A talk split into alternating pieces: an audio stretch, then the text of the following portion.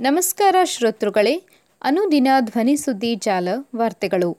ಓದುತ್ತಿರುವವರು ವಾಣಿಶ್ರೀ ಕುಲಕರ್ಣಿ. ಅಕ್ಟೋಬರ್ ಇಪ್ಪತ್ತೊಂಬತ್ತು, ಶನಿವಾರದ ರಾತ್ರಿಯ ವಾರ್ತೆಗಳ ಮುಖ್ಯಾಂಶಗಳು. ಪಕ್ಷದ ಚಿಹ್ನೆ, ಶೈಕ್ಷಣಿಕ ಅರ್ಹತೆ ಕುರಿತ ಅರ್ಜಿ ಸೋಮವಾರ ಸುಪ್ರೀಂ ಕೋರ್ಟ್ನಲ್ಲಿ ವಿಚಾರಣೆಗೆ ಬರಲಿದೆ. ಹಣದುಬ್ಬರ ತಗ್ಗಿಸಲು ಹೊಂದಾಣಿಕೆ ನೀತಿ ಅಗತ್ಯ, ಶಶಾಂಕ್ ಭಿಡೆ. ಎಂಬತ್ತಾರನೇ ಅಖಿಲ ಭಾರತ ಕನ್ನಡ ಸಾಹಿತ್ಯ ಸಮ್ಮೇಳನದ ಲಾಂಛನ ಬಿಡುಗಡೆ. ಲೈಂಗಿಕ ದೌರ್ಜನ್ಯ ಪ್ರಕರಣದಲ್ಲಿ ತಲೆಮರೆಸಿಕೊಂಡಿದ್ದ ಪರಮಶಿವಯ್ಯ ಪೊಲೀಸ್ ಬಲೆಗೆ.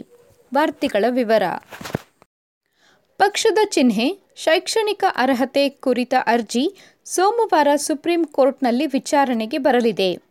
ವಿದ್ಯುನ್ಮಾನ ಮತಯಂತ್ರ, ಇವಿಎಂ ಮತ್ತು ಮತಪತ್ರಗಳಲ್ಲಿ ಪಕ್ಷದ ಚಿಹ್ನೆಗಳ ಬದಲು ಅಭ್ಯರ್ಥಿಗಳ ವಯಸ್ಸು, ಶೈಕ್ಷಣಿಕ ಅರ್ಹತೆ ಮತ್ತು ಭಾವಚಿತ್ರವನ್ನು ಅಳವಡಿಸುವ ಕುರಿತು ಚುನಾವಣಾ ಆಯೋಗಕ್ಕೆ ನಿರ್ದೇಶನ ನೀಡಬೇಕೆಂದು ಕೋರಿ ಸಲ್ಲಿಸಲಾಗಿರುವ ಅರ್ಜಿಯ ವಿಚಾರಣೆಯನ್ನು ಸುಪ್ರೀಂ ಕೋರ್ಟ್ ಸೋಮವಾರ, ಅಕ್ಟೋಬರ್ ಮೂವತ್ತೊಂದರಂದು ಕೈಗೆತ್ತಿಕೊಳ್ಳಲಿದೆ. ಇಂತಹ ಕ್ರಮವು ಚುನಾವಣೆಯಲ್ಲಿ ಮತದಾರರು ಬುದ್ಧಿವಂತ ಮತ್ತು ಪ್ರಾಮಾಣಿಕ ಅಭ್ಯರ್ಥಿಯ ಪರ ಮತ ಚಲಾಯಿಸಲು ಹಾಗೂ ಟಿಕೆಟ್ ಹಂಚುವಲ್ಲಿ ಪಕ್ಷದ ಮುಖ್ಯಸ್ಥರ ಸರ್ವಾಧಿಕಾರವನ್ನು ನಿಯಂತ್ರಿಸಲು ಸಹಾಯ ಮಾಡುತ್ತದೆ ಎಂದು ಅರ್ಜಿಯಲ್ಲಿ ಹೇಳಲಾಗಿದೆ. ಸುಪ್ರೀಂ ಕೋರ್ಟ್ನ ವೆಬ್ಸೈಟ್ನಲ್ಲಿ ನಮೂದಿಸಿರುವ ಪ್ರಕಾರ ಈ ಅರ್ಜಿಯು ಮುಖ್ಯ ನ್ಯಾಯಮೂರ್ತಿಗಳಾದ ಯು ಯು ಲಲಿತ್ ಮತ್ತು ನ್ಯಾಯಮೂರ್ತಿಗಳಾದ S R Bhat, Bela M. Trivedi ಅವರನ್ನೊಳಗೊಂಡ ನ್ಯಾಯಪೀಠದ ಮುಂದೆ ವಿಚಾರಣೆಗೆ ಬರುವ ಸಾಧ್ಯತೆ ಇದೆ. ಇವಿಎಂನಲ್ಲಿ ಪಕ್ಷದ ಚಿಹ್ನೆ ಬಳಸುವುದು ಅಸಾಂವಿಧಾನಿಕ.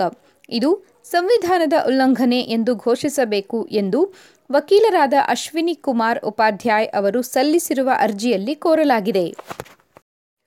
ಹಣದುಬ್ಬರ ತಗ್ಗಿಸಲು ಹೊಂದಾಣಿಕೆ ನೀತಿ ಅಗತ್ಯ, ಶಶಾಂಕ್ ಭಿಡೆ ಇಂಧನ ಮತ್ತು ಆಹಾರ ವಸ್ತುಗಳ ದರ ಹೆಚ್ಚಾಗಿರುವುದರ ಪರಿಣಾಮವಾಗಿ ಕಳೆದ ಮೂರು ತ್ರೈಮಾಸಿಕಗಳಿಂದ ಹಣದುಬ್ಬರ ದರವು ಗರಿಷ್ಠ ಮಟ್ಟದಲ್ಲಿಯೇ ಇದೆ. ಇದನ್ನು ನಿಯಂತ್ರಿಸಲು ಹೊಂದಾಣಿಕೆಯ ನೀತಿಯ ಅಗತ್ಯ ಇದೆ ಎಂದು ಭಾರತೀಯ ರಿಸರ್ವ್ ಬ್ಯಾಂಕ್ನ ಹಣಕಾಸು ನೀತಿ ಸಮಿತಿ ಸದಸ್ಯ ಶಶಾಂಕ್ ಭಿಡೆ ಹೇಳಿದ್ದಾರೆ. ಸದ್ಯ ಹಣದುಬ್ಬರದ ಒತ್ತಡವು ತೀವ್ರವಾಗಿರುವುದರಿಂದ ದೇಶದ ಹಣದುಬ್ಬರದ ಗುರಿ ನಿಗದಿಪಡಿಸುವುದಕ್ಕೆ ದೊಡ್ಡ ಪರೀಕ್ಷೆಯಾಗಿದೆ ಎಂದು ಅವರು ಅಭಿಪ್ರಾಯಪಟ್ಟಿದ್ದಾರೆ. ಗ್ರಾಹಕರ ದರ ಸೂಚ್ಯಂಕ ಆಧರಿಸಿದ ಚಿಲ್ಲರೆ ಹಣದುಬ್ಬರವು ಎರಡು ಸಾವಿರದ ಇಪ್ಪತ್ತೆರಡರ ಜನವರಿಯಿಂದ ಈಚೆಗೆ ಶೇಕಡ ಆರಕ್ಕಿಂತಲೂ ಹೆಚ್ಚಿಗೆ ಇದೆ. ಸೆಪ್ಟೆಂಬರ್ನಲ್ಲಿ ಶೇಕಡ ಏಳು ಪಾಯಿಂಟ್ ನಲವತ್ತೊಂದರಷ್ಟು ಆಗಿದೆ. ಹಣಕಾಸು ನೀತಿಯಲ್ಲಿ ಬಡ್ಡಿ ದರದ ನಿರ್ಧಾರ ತೆಗೆದುಕೊಳ್ಳಲು ಆರ್ಬಿಐ ಚಿಲ್ಲರೆ ಹಣದುಬ್ಬರವನ್ನು ಪರಿಗಣಿಸುತ್ತದೆ. ಕೇಂದ್ರ ಸರ್ಕಾರ ನೀಡಿರುವ ಸೂಚನೆಯ ಪ್ರಕಾರ ಆರ್ಬಿಐ ಚಿಲ್ಲರೆ ಹಣದುಬ್ಬರವನ್ನು ಶೇಕಡ ಆರರ ಒಳಗೆ ನಿಯಂತ್ರಿಸಬೇಕಿದೆ. ಬೆಲೆ ಏರಿಕೆಯು ಆರ್ಥಿಕತೆಯ ಇತರ ವಲಯಗಳ ಮೇಲೆ ಪರಿಣಾಮ ಬೀರದಂತೆ ತಡೆಯುವುದು ಬಹಳ ಮುಖ್ಯ ಎಂದು ಅವರು ಹೇಳಿದ್ದಾರೆ. ಎಂಬತ್ತಾರನೇ ಅಖಿಲ ಭಾರತ ಕನ್ನಡ ಸಾಹಿತ್ಯ ಸಮ್ಮೇಳನದ ಲಾಂಛನ ಬಿಡುಗಡೆ. ಹಾವೇರಿಯಲ್ಲಿ ಎರಡು ಸಾವಿರದ ಇಪ್ಪತ್ತ್ಮೂರರ ಜನವರಿ ಆರು, ಏಳು ಮತ್ತು ಎಂಟರಂದು ನಡೆಯಲಿರುವ ಎಂಬತ್ತಾರನೇ ಅಖಿಲ ಭಾರತ ಕನ್ನಡ ಸಾಹಿತ್ಯ ಸಮ್ಮೇಳನದ ಲಾಂಛನವನ್ನು ಶನಿವಾರ ಬಿಡುಗಡೆ ಮಾಡಲಾಯಿತು.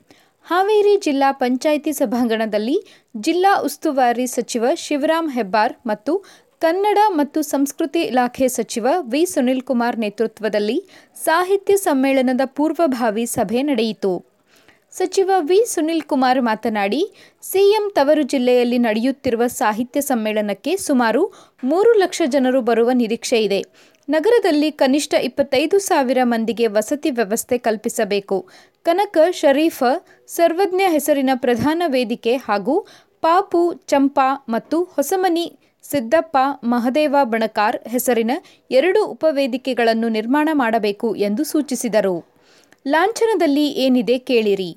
ರಾಣೆಬೆನ್ನೂರಿನ ಕೃಷ್ಣಮೃಗ, ಯಾಲಕ್ಕಿ ಹಾರ, ಬ್ಯಾಡಗಿ ಮೆಣಸಿನಕಾಯಿ, ಬಂಕಾಪುರದ ನವಿಲುಧಾಮ ಭುವನೇಶ್ವರಿ ದೇವಿ ಮದಗ ಮಾಸೂರು ಕೆರೆ, ಗಳಗನಾಥೇಶ್ವರ ದೇವಾಲಯ, ಹಾವೇರಿಯ ಪುರಸಿದ್ದೇಶ್ವರ ದೇವಾಲಯ ಹಾನಗಲ್ ಕುಮಾರ ಶಿವಯೋಗಿ ವಿ ಕೃ ಗೋಕಾಕ್, ಅಂಬಿಗರ ಚೌಡಯ್ಯ, ಸರ್ವಜ್ಞ, ಕನಕದಾಸರು, ಶಿಶುನಾಳ ಶರೀಫರು, ಪಂಚಾಕ್ಷರಿ ಗವಾಯರು, ಶರಣೆ ಹೆಳವನಕಟ್ಟೆ ಗಿರಿಯಮ್ಮ, ಸ್ವಾತಂತ್ರ್ಯ ಹೋರಾಟಗಾರ ಹುತಾತ್ಮ ಮೈಲಾರಿ ಮಹದೇವಪ್ಪ, ಕಾದಂಬರಿ ಪಿತಾಮಹ ಗಳಗನಾಥ, ಜಾನಪದ ವಿವಿಯ ಧ್ಯೇಯವಾಕ್ಯ ಕಸಾಪ ಕೇಂದ್ರ ಕಚೇರಿಯ ಚಿತ್ರಗಳನ್ನು ಲಾಂಛನ ಒಳಗೊಂಡಿದೆ.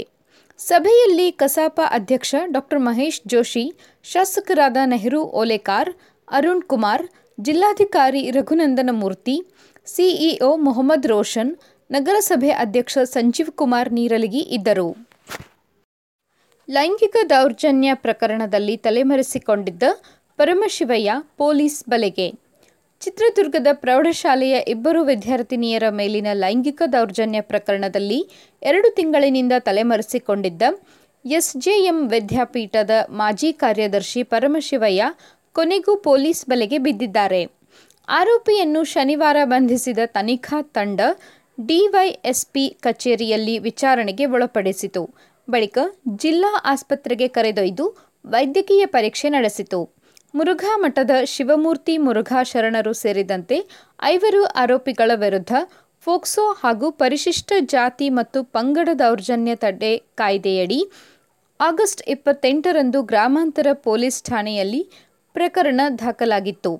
ಬಂಧನ ಭೀತಿಯಿಂದ ಆರೋಪಿ ತಲೆಮರೆಸಿಕೊಂಡು ಎರಡು ತಿಂಗಳು ಕಳೆದಿತ್ತು. ಸುದ್ದಿ ಸಂಪಾದಕರು ಗಣೇಶ್ ಇನಾಮ್ದಾರ್.